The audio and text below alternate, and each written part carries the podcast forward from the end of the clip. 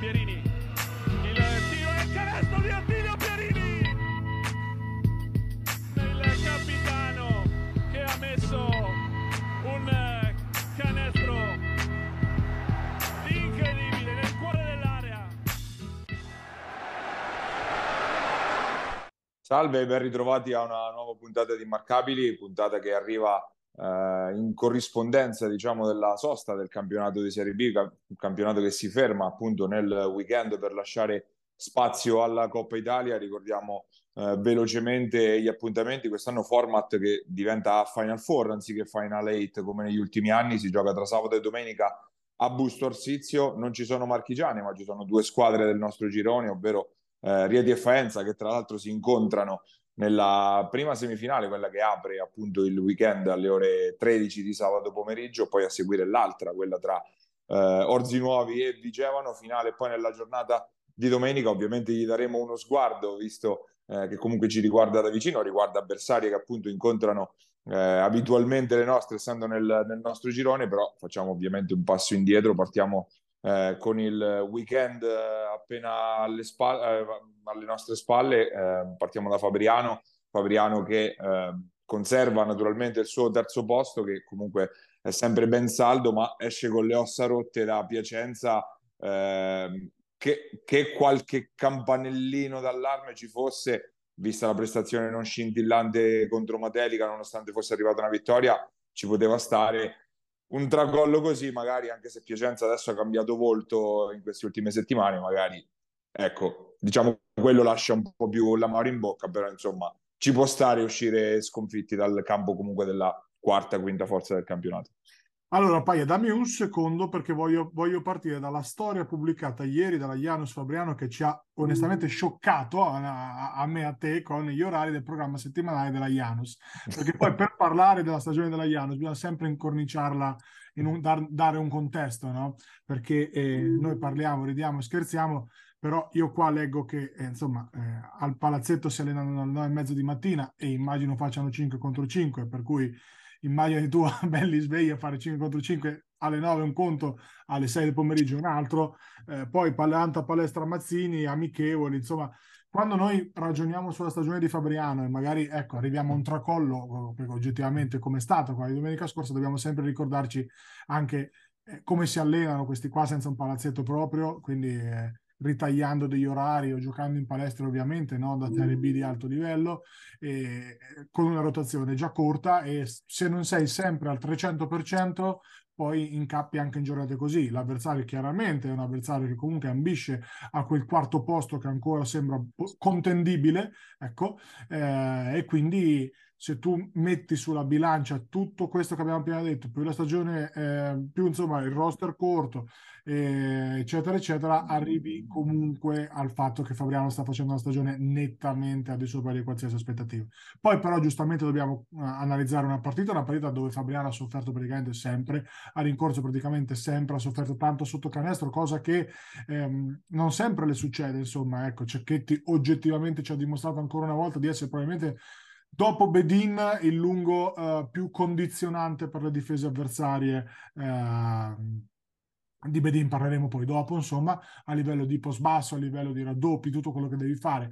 Mettici una, una partita oggettivamente sottotono di tutti gli esterni che non si chiamino Nicola Stanic, è un periodo in generale secondo me di appannamento generale un pochettino, ma anche di stanchezza fisica per, uh, per Verri piuttosto che appunto per chi ha tirato la carretta fino adesso e poi arrivi che con una squadra così forte, così fisica, che ha cambiato molto, che sta uh, ritrovando delle, delle sinergie, degli equilibri importanti, poi vai, vai a sbattere duro.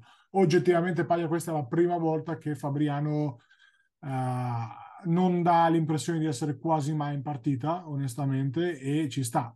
L'incognita adesso è... Allora, Fabriano ha fatto una, una run pazzesca fino ad ora, ipotecando, facendo gli scongiuri, insomma, i nostri amici di Fabriano, eh, che tra l'altro si sono dati da fare in settimana su, su, sui commenti, ma, ma, ma, ci sta, insomma, fa parte del campanilismo, fa parte delle, della tifo, dell'essere tifosi. Eh, ha messo il fieno in cascina per blindare o quasi il quarto posto, che vuol dire B1 sicura.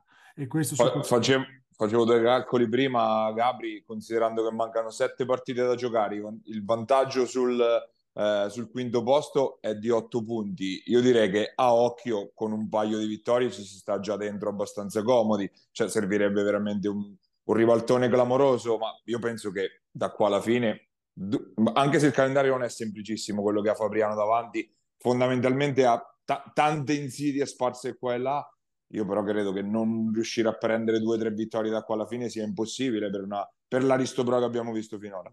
Al netto di, ecco, la, la, mia unica preoccupazione è quella che magari possano avere un fisiologico calo uh, fisico, eh, perché comunque Stanic non è un ragazzino e, e sta giocando 38, uh, eh, Simone comunque non è più cioè, è nel prime fisico, però chiaramente anche lui è bello strizzato.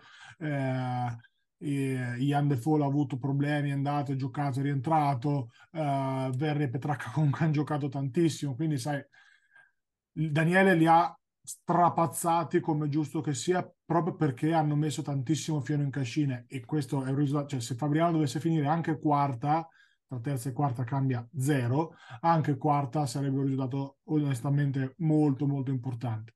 E ecco, adesso l'importante, come dicevi tu, Pai, è che eh, se ancora ne hanno, e dubito che non ne abbiano, nel senso che comunque secondo me ancora un po' ne hanno, perché se non altro perché c'hai dei giocatori come Stanic, come Centanni, come lo stesso Fal, che sono degli agonisti tali che ormai l'obiettivo è lì, a mezzo passo, un passo e mezzo di distanza, se lo vanno a prendere. Quindi ecco, eh, però, amici di Fabriano, sappiate che la vostra squadra ha reso già, performato in maniera già straordinaria in relazione a quello che abbiamo detto prima dei piani d'allenamento, che insomma sono sotto gli occhi di tutti, non è che ce l'hanno una storia che hanno fatto ieri, eh, in relazione al roster, in relazione agli infortuni, eccetera. Quindi, anche dovessero finire quarti o arrivare un po' col fiato corto, insomma, sarebbe una stagione al di sopra delle aspettative. Sì, Fabriano tornerà in campo poi fra dieci giorni, diciamo, fra la prossima settimana, ospita Rieti in casa. Fabriano è stata l'unica in grado di batterla quest'anno la Real Sebastiani, quindi mai dire mai, soprattutto anche perché Fabriano è imbattuta tuttora al, al Palachemiva, quindi non diamola sicuramente per, per scontato una sconfitta, anzi, anche perché Rieti comunque sì è andata a livello di risultati come uno schiacciasassi, però nelle ultime settimane un po' di calo, insomma, l'ha mostrato l'ha mostrato anche la squadra di coach dell'Agnello. Eh, alle spalle, come abbiamo detto, la, a livello di classifica la situazione è rimasta più o meno quella, nel senso che comunque resta questo gruppone mega galattico tra il quarto e l'undicesimo posto, dove sono più o meno tutte raccolte lì. L'Andrea Costa è undicesima con 18 punti, ma pensate che Piacenza è quarta, quindi dentro i, pre- i playoff promozione con 24, quindi fanno appena 6 punti di differenza tra 8 posizioni, quindi eh, ba- basta infilare due o tre vittorie per risalire o due o tre vittorie per scendere. Eh, in, questa, in questa direzione, diciamo, questa settimana, il weekend passato è stato buono per le nostre perché tanto Iesi quanto Ancona e quanto Senigallia, quindi quelle che sono intruppate in questa lotta, sono tutte uscite vincitrici. Partiamo da, da Iesi che eh, ha rischiato anche oltre il lecito probabilmente in casa contro eh, i Tigers, tenuta in piedi da, Mer- da, Marulli nei primi tre quarti, poi eh, qualche zampata dai, da, anche dagli altri che sono un po' mancati diciamo nel corso dei primi tre quarti, scampato mer- pericolo, ma soprattutto la tegola importante della perdita di Gatti che adesso per forza di cose stravolgerà le rotazioni nel, diciamo soprattutto tra il 3 e il 4 insomma. Gatti che è quello che a me proprio piace per l'equilibrio che dà, l'ho detto 157 volte, questa è la 158esima, perdonatevi, ma Gatti ragazzi è un giocatore chiave per questa General Contractor, come è stato chiave Calabrese quando è entrato in campo, insomma, che ha fatto eh, delle giocate importanti, ha fatto uno schiaccione con fallo eh, in un momento comunque eh, importante della partita, eh, però ecco, la rotazione adesso dall'1 al 2 al 3 mi convince molto di più di prima, ma nettamente, l'ho detto dal primo giorno della, della trade uh, Rocky Calabrese e, e, e, lo confermo tuttora. Eh, proprio sono perfetti, anche perché Marulli da, mi sembra che ormai si sia trasformato in guardia pura, veramente gioca anche quasi sempre lontano dalla palla, eh, tanta uscita a blocchi, ha fatto tanto canestro da tre punti, insomma c'è un terzo quarto soprattutto importante per rientrare e mettere il naso avanti con i, su- i suoi canestri, eh, lo stesso Merletto che se non mette quella bomba, mi pare fosse Merletto, dall'angolo tutto storto a pochi secondi dalla Sì, fine. pen- penetrazione di Marulli sulla linea di fondo oppure rimbalzo in attacco, adesso non mi ricordo, scarico in angolo, bomba di Merletto. sì. Non facilissima quella bomba lì, No. decisiva con cui hanno sostanzialmente vinto la partita perché ieri se l'è vista brutta, se l'è vista veramente brutta. Allora, eh, il, lo, lo speaker, eh, il ra- il radiocronista di Iesi l'ha definita inguardabile e, e io mi sento di non essere d'accordo con questa affermazione. Tra l'altro, insomma, avrei usato altri termini, soprattutto se sono un uomo della società, però al di là di questo, ehm, questa, questa Aurora è, è una, questa Basket Academy è una squadra che ha alcuni momenti di grandissima pallacanestro ed alcuni momenti di pallacanestro un po' confusionaria.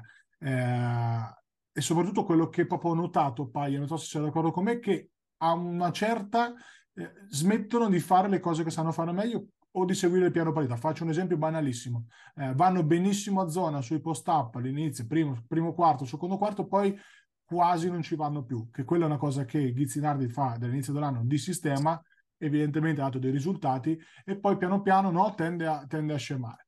Eh, è una squadra che ha dei lampi di, di talento eh, incredibili, ma non ha mai avuto la consistenza difensiva per 40 minuti. Anche questa partita ha preso più di 70 punti dall'ultima in classifica. Brutto, bruttissimo segnale in casa. Poi ovvio che tu... anche, offensiva- anche offensivamente manca la consistenza, nel senso di continuità nell'arco dei Esatto. 40 minuti, perché poi sono, ecco, momenti in cui infilano magari 15 punti in due minuti e poi blackout perché ognuno va un po' per i fatti suoi, diciamo. Per dirti, i Filippini ha dominato il primo quarto e mezzo, dominato, che proprio non sapevano come fermarlo, poi non ha più visto palla fino a un gancetto al quarto quarto. È ovvio che in mezzo c'è stata la sfuriata di Marulli, per carità, e ci mancherebbe. Però è una squadra che ha talmente tante armi che la cosa più difficile che non è ancora riuscita ad avere, offensivamente parlando, è la distribuzione. Ok, dei, dei possessi. Ferraro stesso piglia tre tiri a partita, importante anche lui, una bomba importantissima, però piglia tre tiri a partita. E infatti, per tornare alle rotazioni, quello che realmente non riesco a capire come coach Ghizzinardi eh, riuscirà a gestire, ma meno male che c'è lui a gestirla, e che è sicuramente più esperto e bravo di me e non io, è la rotazione dei lunghi, perché onestamente la rotazione dei lunghi mi sembra problematica, Paglia. Eh, Filippini comunque ha fatto super bene quando è stato in campo. Cicconi Massi quando è entrato ha fatto due o tre eh, giocate importanti, ha fatto anche un canestro di bella, di bella fattura, un paio di roll, due, due buone azioni difensive. Eh, Ferraro è fondamentale perché è uno stretch 4 e apre il campo. In questo momento, se ti dovessi dire Baraschino, è di troppo. Poi che possa essere utilizzato come polizza assicurativa contro gli infortuni, come carta tattica, eccetera, va benissimo è un super lusso. Però tu hai preso un giocatore che l'anno scorso ha fatto una stagione incredibile, cioè molto molto solida. Ma lo, lo prendi dalla 2, E ricordiamo. poi infatti stavo dicendo, lo pigli dalla 2 per farlo, per tenertelo come arma segreta. Eh, poi è anche difficile tenere tutti eh, calmi, no? Immagino quando c'è da giocare. La rotazione dei lunghi è, è troppa, paradossalmente. Cioè, Cicconi Massi non puoi trattarlo come un under che o fa 0 o gioca 5 tutto di guadagnato, perché secondo me Cicco è uno che l'anno prossimo in, in B2 potrà chiamare dei bei soldi, poi magari giocherà in B1, però in B2 secondo me sarà uno dei pezzi importanti del, progetto, del mercato locale e in questo momento la rotazione a 4 dei lunghi è quella che mi, che mi convince meno. In tutto questo, poi e poi chiudo, eh, c'è questi, questi momenti di proprio di blackout difensivi, proprio di eh, calo dell'intensità, ok, soprattutto te lo ripeto sugli esterni dove c'è tanta tanta uh, libertà per gli esterni, insomma, di avversari di poter creare da palleggio, attaccare uno contro uno.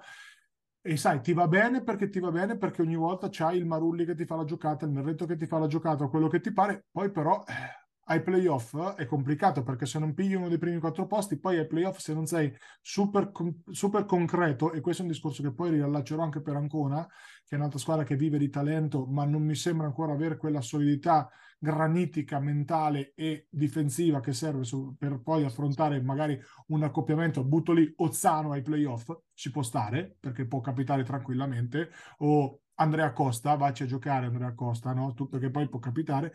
E poi questo è un problema. Però, ripeto, tanto una vittoria importante, una vittoria che Iesi oggettivamente sembrava avere in tasca dopo un quarto e mezzo, due, che era andato agevolmente più 10, poi le alte percentuali del tiro da tre punti di, di Cesena.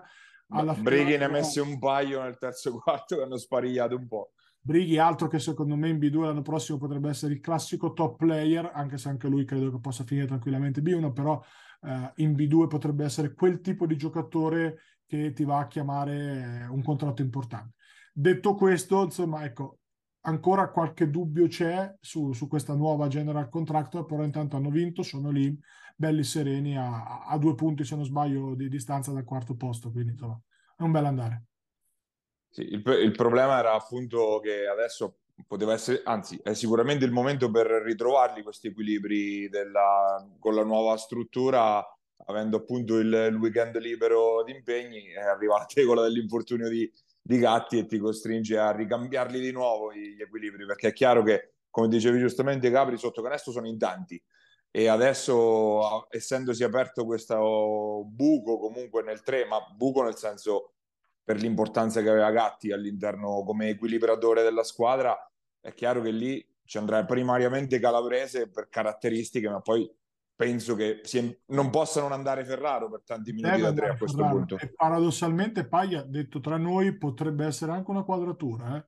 cioè potrebbe anche essere quella, quella cosa che ti ridistribuisce i minuti in maniera corretta, in maniera no, ma, no corretta, non c'è un corretto del basket, in maniera conveniente. Funzionale. Eh, funzionale, conveniente, capito? Cioè io non sono per niente, non sarei per niente sorpreso di vedere Ferraro serenamente nel 3. Ovvio che molto grande, eh, molto grossi, magari... lui, ci, lui, ci, inizia, cioè nasce come 3 comunque, poi negli anni si è spostato stabilmente da 4, quindi sai mai, eh. comunque è uno che ha pericolosità perimetrale, magari non il passo, però cioè, ci può stare per dei minuti, tanto sarà una, una scelta diciamo secondaria, magari 10 minuti, 15 minuti, magari andranno con quintetti piccoli con tutti e tre gli esterni insieme, quindi con Valentini, Merletto e Marulli, poi dipenderà anche dagli assetti che ti trovi davanti, quindi dovranno un po' far di necessità virtù perché comunque ecco, eh, Gatti era molto importante da quel punto di vista come tipologia di giocatori. E, ehm, appunto, passando invece al, ad Ancona che ha avuto un po' una sorte simile diciamo a quella, eh, a quella di Iesi, anche se comunque giocava fuori casa sul campo di eh, San Miniato l'ha spuntata alla fine con eh, Bedin come fattore determinante, due tiri liberi nel finale per, per eh, sorpassare Ancona che quantomeno ritrova la vittoria. Certo, San Miniato probabilmente la squadra più in down del campionato in questo, in questo momento, però eh, l'importante era tor- intanto tornare a vincere e muovere la classifica, poi magari da, da quasi inizia per riprendere un cammino che si era interrotto ormai da un mesetto, direi.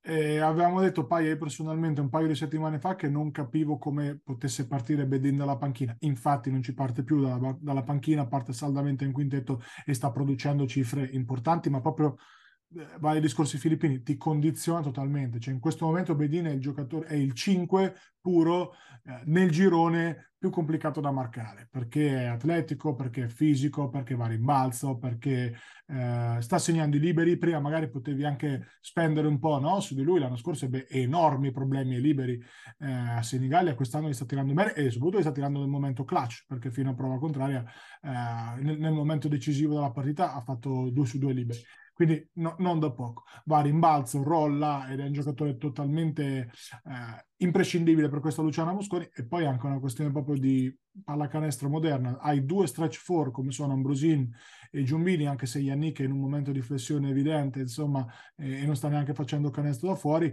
però con un 5 d'area così condizionante ti si aprono degli spazi, quindi è, è, è ancora ne sta, ne sta traendo vantaggio. Altra cosa che ho notato è come sia ormai Uh, il, il, il, terzetto Panzini, Ciribeni, Carnovali stia molto di più in campo rispetto a prima, segno che degli esperimenti, prima Calabrese da 3, poi Ciosca da 3, ormai Ciosca fa stabilmente il quarto lungo ed è quello che onestamente può fare in questa squadra qua, insomma un quarto lungo che se gioca 5, gioca 0, gioca 8 è tutto di guadagnato.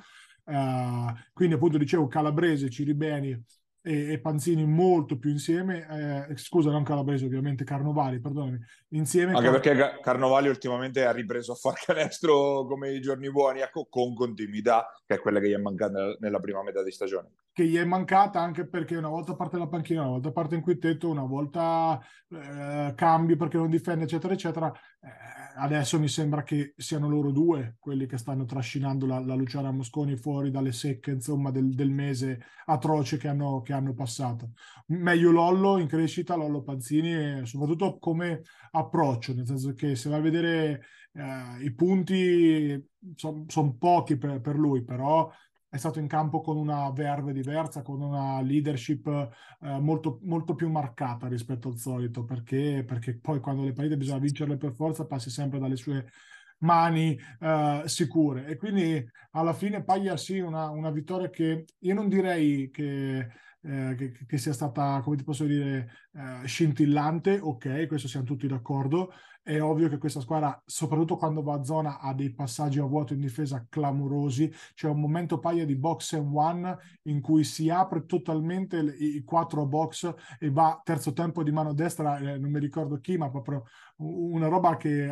Cre- credo Venturoli. Mi pare Venturoli. La ricordo questa, questa scena qua. Sì, sì, è proprio una roba che clamorosa, proprio mh, si aprono totalmente i quattro messi a box eh, e, e va a depositare il ferro perché perché questa squadra secondo me non ha i tatticismi nel proprio DNA, non, non li ha e, e, se vuoi provare a mascherare i difetti che può avere difensivamente, secondo me, eh, piuttosto che fare c- tre zone, ne farei magari una che diventa di sistema, un po' come ha fatto Daniela Fabriano, che diventa quella e diventa una, una seconda certezza, però sicuramente anche qua chi allena ne sa più di me e, e, e assolutamente non è, non, non, stiamo qui a giudicare. Detto questo, partita molto importante per Ancona perché? Perché torna la vittoria, perché aver perso anche a San Miniato sarebbe stata una mezza tragedia, non tanto a livello di classifica, perché come vedi Paglia oggi vince una, domani vince quell'altro, alla fine Ancona e, tutte le altre lotteranno per, poi per un piazzamento e saranno fondamentali, e lo diciamo però da agosto, gli scontri diretti, perché poi con gli scontri diretti che, che si andrà a fare la, la griglia vera e propria. E quindi intanto comunque importante per Ancona aver vinto questa partita che ti sblocca un po' mentalmente. Tra l'altro avevamo dimenticato per Iesi la, la prossima partita appunto fra eh, la prossima settimana sul campo di Empoli. Ancora invece a differenza delle altre gioca già in questo fine settimana, cioè eh, è stata anticipata la partita con Fiorenzuola e appunto si gioca sabato sera al Palarossini, sarà l'unica delle nostre eh, a scendere in campo appunto perché come dicevamo c'è la concomitanza con la Coppa Italia quindi anche per alcune è proprio fisicamente impossibile andare, eh, andare in campo eh, probabilmente però delle, delle, nostre in campo nel, nello scorso fine settimana la partita più interessante è stata quella tra, Senig- tra Matelica e Senigallia partita completamente folle a due facce con Matelica che ha sostanzialmente dominato per 16-17 minuti è arrivata anche a più 19 la squadra di Coach Trullo poi ha fatto all'improvviso è tornata a essere quella di due mesi fa parziale di 14 a 0 prima di tornare negli spogliatoi firmato da Giacomini e poi nella ripresa Senigallia onestamente ha spadroneggiato un po' con la tattica perché comunque la zona è andata molto molto indigesta è stata per, per la, per la Alley e poi Giacomini ha fatto veramente fuoco e fiamme fatto un paio di canestri da 9 metri spaziali, da, da, da giocatore totalmente in desone, è arrivato agli ultimi due minuti che non ce la faceva più. Con la non ce la faceva più, era piegato. sì, sì, sì. Piega... Lui è sempre piegato dal primo minuto, però alla fine si è visto... Però si vedeva. Si vedeva perché onestamente è stato l'attacco di Senigallia per gran parte della, uh, della partita. Partita, come detto, Paglia ha due facce totalmente anche nei, negli interpreti. Allora, secondo me c'è un giocatore che purtroppo è croce delizia di quest'Alli, che è Enien, eh, è stato uh, determinante all'inizio, partito bene, canestro tre punti, eccetera, eccetera, per poi sbagliare tutto lo sbagliabile nella seconda parte. Ovvio che non è colpa sua, ci mancherebbe, però è proprio la cartina tornasole di, una, uh, di un bipolarismo di questa, di questa Alley Matelica che è andata più 19 troppo presto, paradossalmente, perché quando non sei abituato ad andare più 20 e poi a gestire, le squadre comunque esperte ti ritornano sotto. Eh, la zona, secondo me, è stata è stata la scintilla che ha dato a Senigallia la, uh, la, la, forza di crederci. Ok, zona unita alle giocate di Giacomini. Si è visto anche un buon Neri che continua ad essere ancora un po' un corpo, mm, non ti vorrei dire avulso, però mh, mm, sembra in alcuni momenti estraniarsi per poi uh, sfogare paradossalmente in 4-5 minuti tutta la propria esuberanza fisica che comunque ha e, e, comunque questa partita è stata molto importante perché? Perché De Lunghi è arrivato pochino. Ecco, ci ricordiamo insomma uh, le, le 4-5 bombe di Pozzetti settimana scorsa, Simo ha avuto anche un po' di problemi difensivi, bisogna che, eh, che io dico, nel senso che ha fatto un paio di erroracci difensivi che da Simone Pozzetti non ti aspetti mai. E, e lo stesso Lemmi e Musci hanno prodotto un pochettino meno rispetto, rispetto, a quello che era lecito aspettarsi, insomma. Anche perché... anche perché a Musci non possiamo chiedere triple doppie tutte le settimane. Esatto. Dall'altra parte Matelica, a guardare il bicchiere mezzo pieno, ti voglio dire che questo provvidenza mi sembra sempre di più l'equilibratore eh, della, della, de, di, di Matelica. Ovvio che va dove va Gallo, Gallo alla fine ha potuto rigiocare un po' a campo aperto e, e, e lì è un giocatore diverso, ma questo ormai lo diciamo da sempre. Quando ogni volta che ha dovuto affrontare la zona o la uomo, anche se il Senegal è stato tanto a zona, Gallo stesso anche nelle letture ha fatto tanta fatica. Eh, anche problemi di falli però per Gallo che ha giocato un po' a singhiozzo, partito esatto. fortissimo e poi un po' così insomma. Anche come playmaker c'è stato un momento che era riccio playmaker sostanzialmente per pochi secondi, non so se un paio di azioni, però per dire che quando manca Gallo manca la, la, la cabina di regia. Però questo non dobbiamo togliere i meriti a Senigallia che secondo me ha fatto una partita di grande maturità cestistica in cui... Eh, bella abituata a quella che è la categoria sa che le partite durano 40 minuti anche in trasferta e soprattutto con una squadra come Materica che ha delle carenze strutturali, soprattutto delle ingenuità, perché è ovvio che sia così, no? Eh, tanti giocatori che comunque alla prima esperienza importante o non abituati a giocare uh, ad altissimo livello, ecco che qualcosa ti concedono. La bravura di, di Senigallia e di Giacomini stessa è stata quella di andare a colpire sistematicamente ogni volta che riuscivano a recuperare un pallone in difesa. C'è stato sempre un canestro da due, da tre, un canestro fallo che hanno riportato lì. Eh, per Mattelica un'occasione persa, non, non, mi sento di dire un'occasione persa perché onestamente Senigallia alla fine ha vinto con merito, ha vinto con merito perché è più forte e perché ha vinto con merito. Però una partita eh, che per fortuna è indolore grazie alla contemporanea sconfitta di San Miniato ad Ancona, quindi tiene anche, con Ancona tiene acceso le speranze, una partita che deve far crescere eh, la lei stessa, consapevole che da qui in avanti, quando sei avanti, devi cercare di fermare l'inerzia con un fallo, con una simulazione, per passarmi il termine, che permetta di fermare la mareggiata con due liberi rubacchiati. Queste sono le cose che poi ti fanno vincere le partite.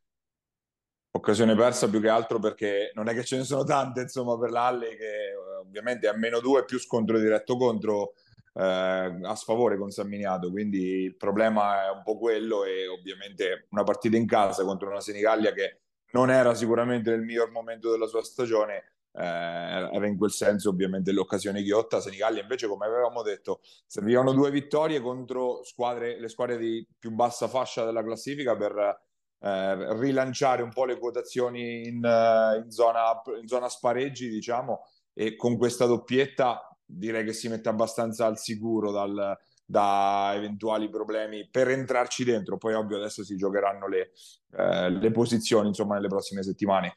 Eh, nel prossimo weekend, appunto, Senigallia. Eh, sia Senigallia che Matelica torneranno in campo. Matelica sul campo di Faenza. Senigallia do- deve cercare di fare un favore alla, Alley battendo San Miniato e appunto tenendola, tenendola a tiro, diciamo, anche se ovviamente il, il, il sentiero si fa sempre più stretto per, per la squadra di Coach Trullo. Eh, noi chiudiamo la nostra lunga parentesi dedicata alla Serie B, iniziamo a parlare di Serie C con l'ospite di questa settimana che è la guardia del Bramante Pesaro, Andrea Giampaoli, andiamo ad ascoltarlo.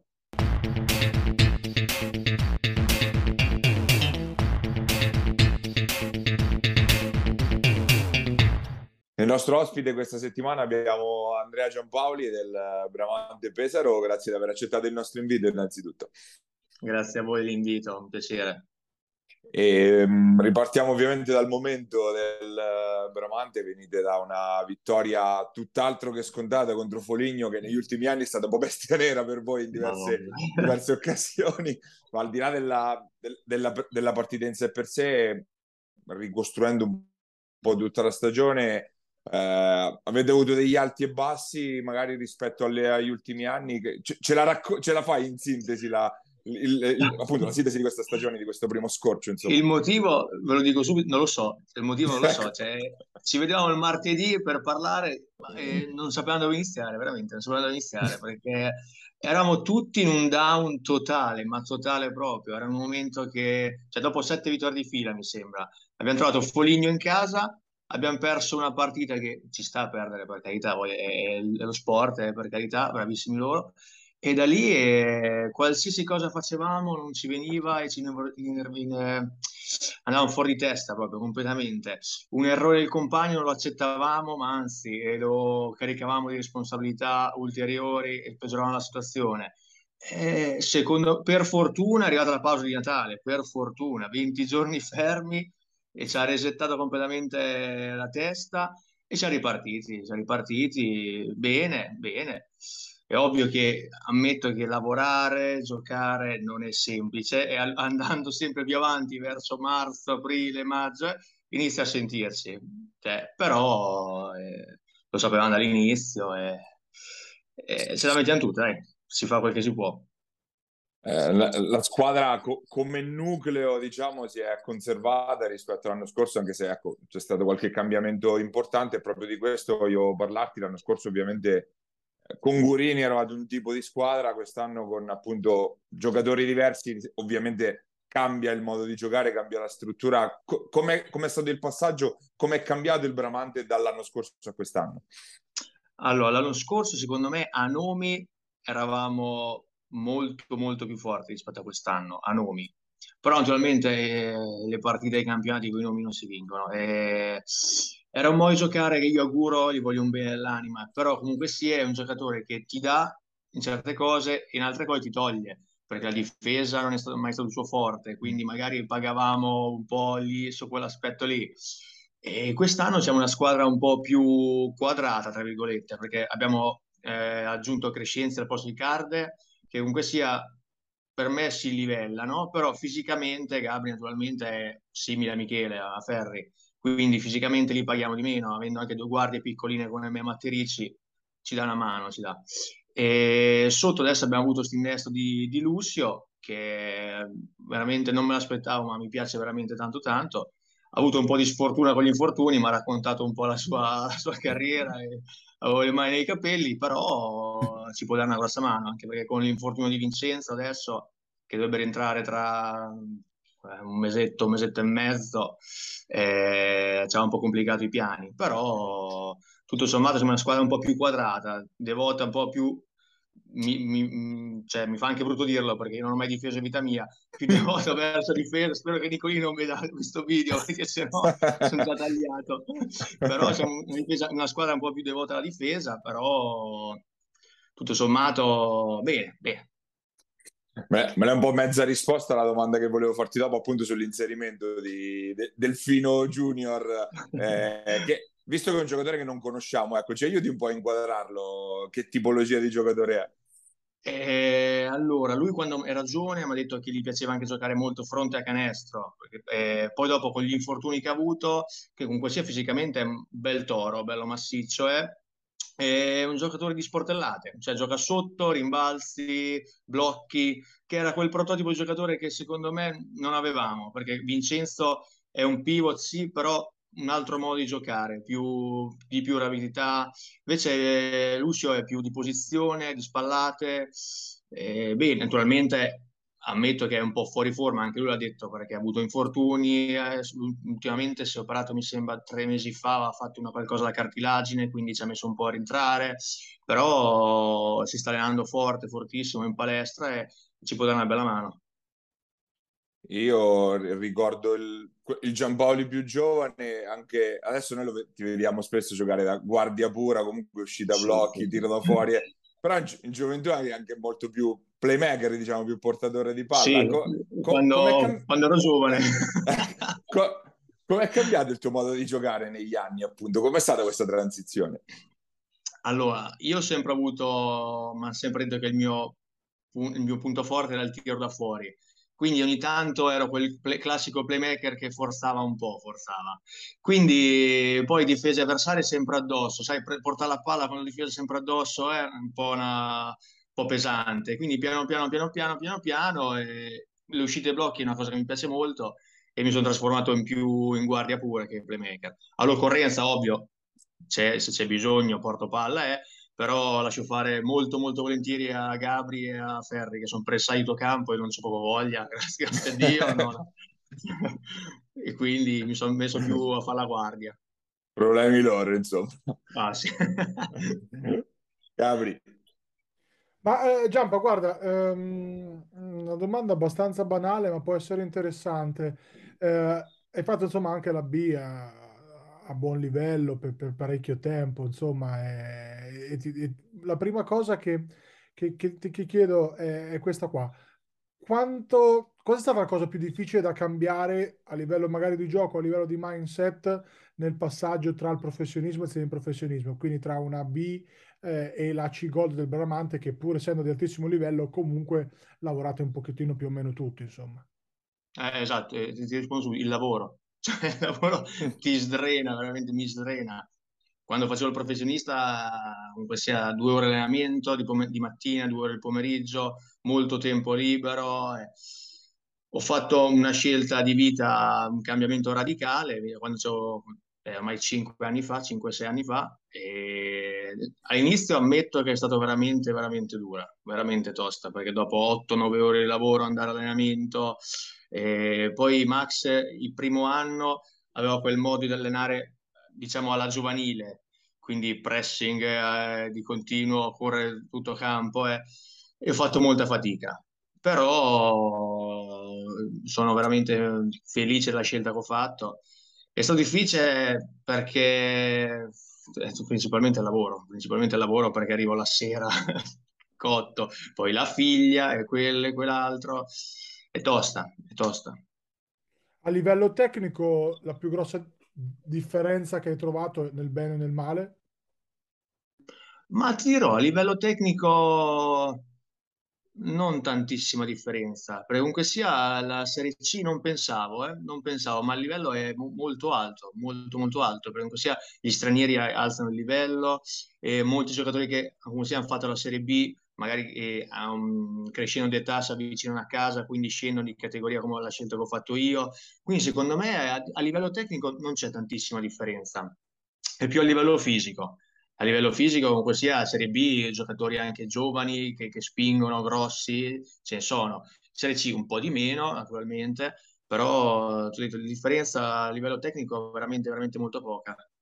Quest'anno ci avete anche una squadra mh, abbastanza giovane, nel senso che comunque senatori, certo, però penso a tanti ragazzi, uno è Crescenzi, che comunque eh, eh, si può ancora definire nella, nella categoria dei giovani, insomma, eh, e, e in questi anni ne, ne avete visti passare anche di interessanti, dal giovane Serpilli, adesso non mi ricordo se, se già c'eri tu quando c'era Michele No, no, vero? l'anno prima, Eh, lui c'era l'anno prima. prima. l'anno prima, però comunque ne avete visti passare lì da- dalle vostre parti. C'è qualcuno che, ehm, che insomma ti sei preso magari sotto la tua ala o comunque a cui stai cercando di trasferire qualche segreto del mestiere, qualche, qualche trucco, cioè, qualcosa del genere? Eh, Simo Giunta, Simone Giunta, che ho avuto il primo anno che sono venuto al Bramante, ci ho stretto un rapporto bellissimo, ci sentiamo veramente tuttora, ci vediamo, e l'estate molte volte andiamo a tirare insieme al campetto. Io lo prendo in giro, dico che non può mai fare canestro uno con quelle mani così, però infatti lui mi dice, ma te perché fai canestro? Dico, "E- cosa so, nel senso, boh, non lo so, cioè, allenati, e lui si allena, eh, mi manda i video quando si allena, quindi dico, Simo Giunta è il ragazzo che ho preso, diciamo, sotto la mia ala. E Però ce ne sono anche altri, non magari nel mio ruolo, non nel mio ruolo, però magari eh, Nicolas Alessandrini, che per me è veramente molto, molto, molto forte. Poi il prototipo di giocatore, giocatore dentro, fuori, lui mi piace veramente tanto. Però quello che vi dico sotto la mia ala, sì, Simo. Infatti l'estate facciamo sempre gare di tiro. Forse, adesso spero che lo senta, in cinque anni forse abbiamo battuto una volta, ma forse, eh, non mi ricordo. Forse tiravo di sinistro io e lui di sinistro, quindi non mi ricordo. Invece, tornando insomma sul campionato, eh, al di là che tra una decina di giorni, incro- meno probabilmente già, ci, ci incrociamo e sarà una, una partita, un crocevia importante per la stagione di entrambi.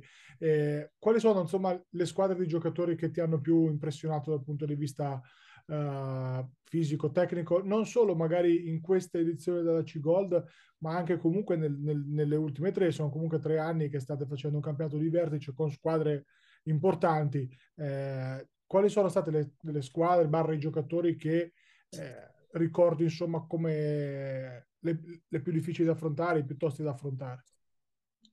la squadra che odio, tra virgolette, eh, sportivamente parlando, giocare contro, perché per me sono veramente rognosi, come si dice qua, Osimo. Secondo me Osimo è una squadra veramente, veramente tosta da affrontare, tosta. Anche perché c'hai due argentini che sono i due esterni, secondo me, più forti della Serie C. Quindi marcar loro, poi c'è un buon playmaker, un Busionovo. Quindi ti dico, in questi anni forse, forse è Osimo la squadra che mi ha impressionato di più con eh, Dubois secondo me mm. Com'è? La Osimo di quest'anno quindi dici? Sì, la Osimo di quest'anno per me è veramente veramente quadrata anche sotto c'hanno dei bei lunghi e quel ragazzo della panchina io non mi ricordo il nome adesso eh, però uno eh, ragazzo di colore che spinge veramente veramente tanto molto, per me è veramente molto molto bravo a noi ci ha, ci ha massacrato a ritorno ci ha massacrato proprio è un animale poi c'hanno due, due giovani, cioè no, due senatori come Carde e, e David. David. E David, scusa, e che comunque sia fanno ancora il loro, dei playmaker come Pugionovo, poi loro hanno molti giovani stranieri, alzano l'intensità, quindi Osimo è una squadra che a me mi impressiona. Poi giocare là non è semplice, non è semplice per niente, perché è un pubblico caldo, eh, quindi giocare lì per me è la squadra che in questi anni mi ha impressionato di più, giocare contro. Paglia ripercorro velocemente la carriera di eh, Andrea Giampaoli, appunto cresciuto al vivaio VL poi in giro, soprattutto in Serie B, eh, soprattutto tra Toscana e Lazio, se non mi sbaglio. solo quelle. Praticamente, solo, ecco, quelle. una, una spruzzatina di A2 all'Eurobasket, poi appunto il ritorno da qualche anno al Bramante, mi fermo a uno dei campionati che hai vinto, quello con la maglia di Rieti, perché appunto quei que- quella stagione io ero a Montegranaro, quindi da avversari ci siamo incontrati diverse volte. Eh, ci, ci ricordi un po' quelle sfide di quella stagione perché erano veramente bello, un po' accese. Bello, bello, veramente. Io lo ricordo come l'anno più bello della, della mia vita. A Rieti sono stato da Dio, che con, cioè, sento tuttora per i tifosi di Rieti, ragazzi mi invitano ad andare là perché abbiamo vis- vissuto un anno fantastico e con Montegranaro abbiamo fatto parecchie sfide anche ai playoff se non mi ricordo, è semifinale, semifinale vero? Semifinale, sì, sì. però veramente un anno spettacolare, spettacolare. Cioè, io, io mi, mi, mi, ricordo, non so, non, so, non so, se era la gara di ritorno di campionato o forse una delle due di playoff in cui facesti o 4 o 5 triple, una cosa del genere. Eh, mi Però, sa che forse era playoff che ho messo due o tre bombe gara 1, gara 2, una cosa del genere. Eh, che avevano spezzato la partita, sì, sì. quello sì. E quell'anno ero, diciamo, il, dovevo giocare solo per tirare tre punti, perché con Stanic, Iannone, con gente, eh, con gente brava, passa la palla, io ero lì pronto per tirare, libero. È stato però un anno indimenticabile, indimenticabile. Per chiudere, invece, una cosa che ho scovato per sbaglio su internet eh, facendo due ricerche al volo prima di collegarmi sul tuo soprannome, Mototopo. Ce ne parli? praticamente me lo, de- me lo diede Calton, Calton Myers, perché ho fatto quattro anni con la Serie A. E lui mi, perché lui era vecchietto, vecchietto già a, quel, a quegli anni, cioè, mi, dice, mi, disse che c'era un cartone una volta che si chiamava Mototopo e Autogatto, era tipo un Tom e Jerry, una roba del genere. E quindi da lì ero il più piccolino e il veloce con la Serie A mi chiamo Mototopo, mentre Bicio Facenda Sorcio mi chiamava, Sorcio, ah, così. Sempre, sempre nel, nell'ambito del roditore. Sì, diciamo. dei roditori, credo. Invece Calton, sì, Mototopo. E da lì adesso molto meno lo uso, però i primi anni Mototopo, Mototopo e un po' mi è rimasto. Questo non la sapevo, infatti mi ha fatto ridere proprio. Anche infatti non disse Mototopo, e che è Mototopo? Eh, una volta quando ero giovane io, ah, ma dove canto una voglia, eh? però... Ok, ti ringrazio già, poi in bocca al lupo grazie e ci vediamo la settimana prossima, tra l'altro. Ci vediamo prestissimo. ciao ragazzi. Ciao, ciao, ciao. Grazie ecco, ecco. Ciao. Ciao. Ciao ragazzi. Ciao, ciao.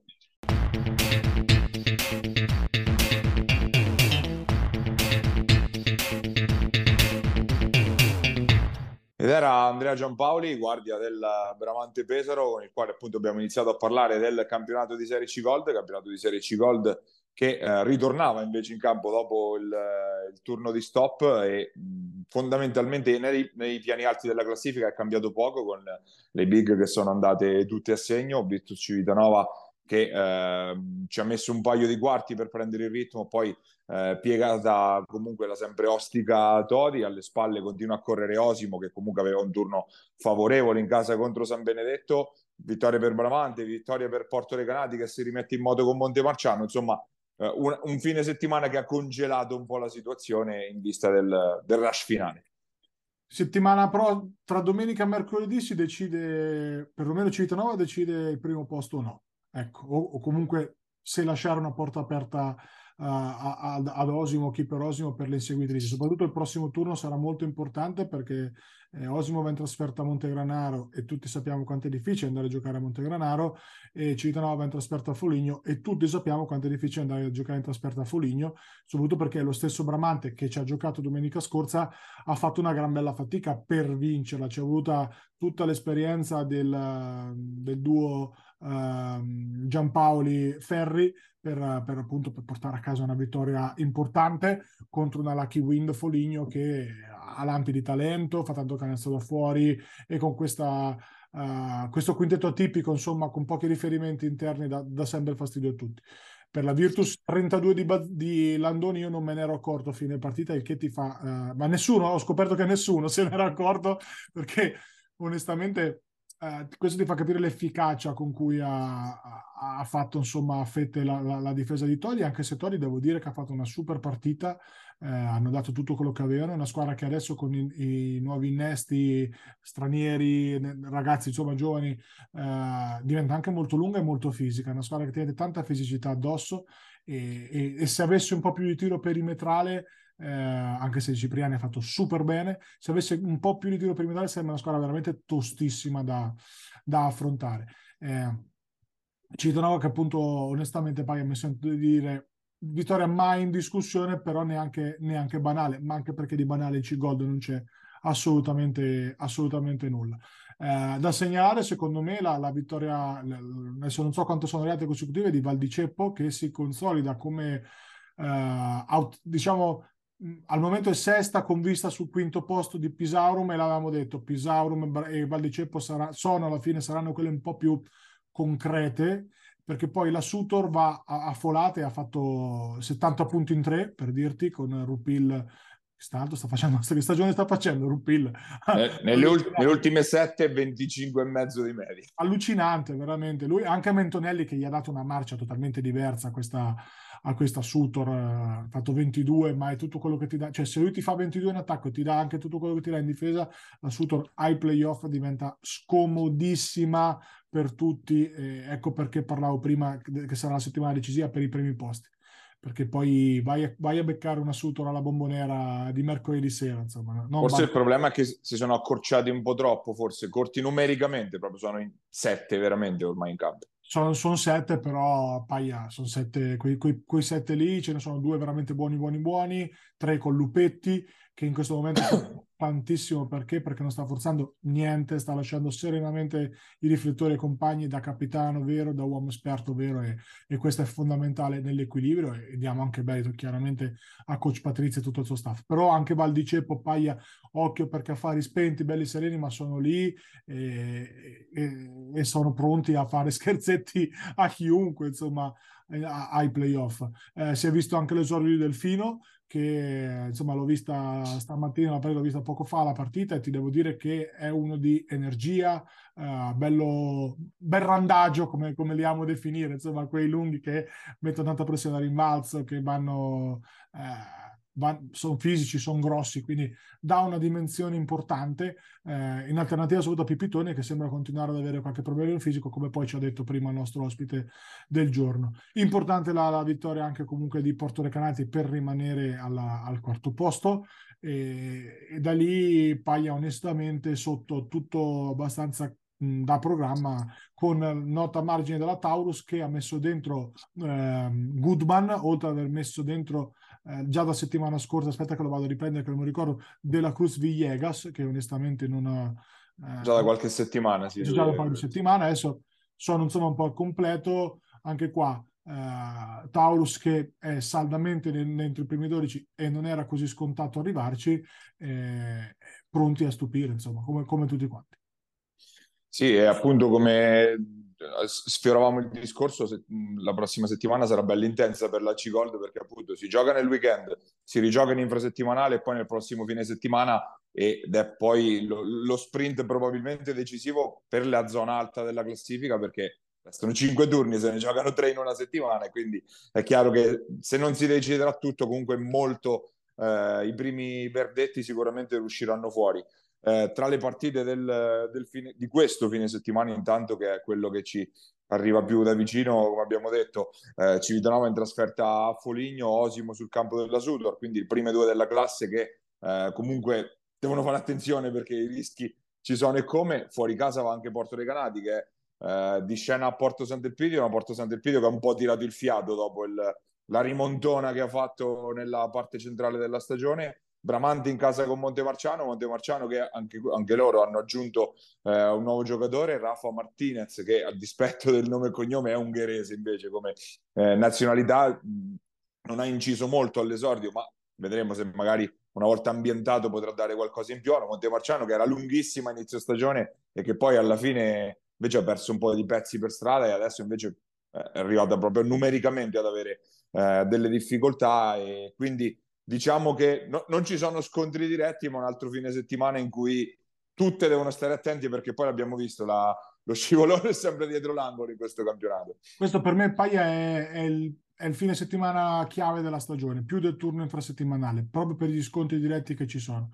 Eh, stiamo a vedere perché perlomeno per le parti alte della classifica non ce ne vogliono quelle basse, ma mi sembrano abbastanza cristallizzate, insomma, negli ultimi eh, 3-4 posti, 5 posti sono più o meno sono quelli lì i primi quattro invece sono ancora abbastanza in bilico, perlomeno come ordine di assegnazione, ma come ribadiamo da agosto, l'ordine di assegnazione cambia eh, dal, giorno, dal, giorno, alla notte perché eh, cambia il primo turno, cambia il secondo turno di playoff. Quindi insomma, eh, fattore campo, eccetera. No, non banale, questo mi sembra. Io personalmente nel mio calendario personale l'ho cerchiato col bollino rosso da, da ormai un paio di mesi perché eh, da qua, da queste domeniche, tutte in trasferta alle prime, si vedrà poi chi ne ha di più, chi sbaglia meno e speriamo che facendo i scongiuri noi sbagliamo poco. Ecco, questo è abbastanza... Sì, anche perché poi mercoledì c'è Civitanova Bramante, quindi altro match clue se ce n'è uno insomma, di, questo, di questo campionato.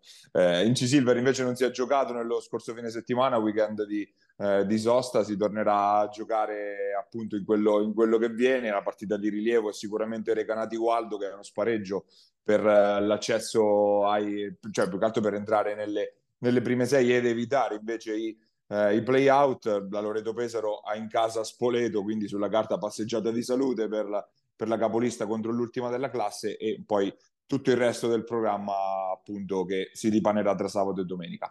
Eh, noi siamo arrivati in fondo, quindi anche a questa puntata di Immarcabili, se ci state guardando siamo su FMTV, canale 75 del Digitale Terrestre, oppure su YouTube dove trovate anche il, tutto l'archivio delle puntate precedenti, ricordiamo Immarcabili TV da cercare appunto nel motore di ricerca, la versione podcast eh, come solito su Spotify o su Apple Podcast. Un ringraziamento a Giuseppe Contigiani e a Basket Marche che ci ospitano sulle loro piattaforme. E L'appuntamento come solito anche la prossima settimana, sempre qua sui Marcabili. Pierini, il tiro e canestro di Attilio Pierini! Il capitano che ha messo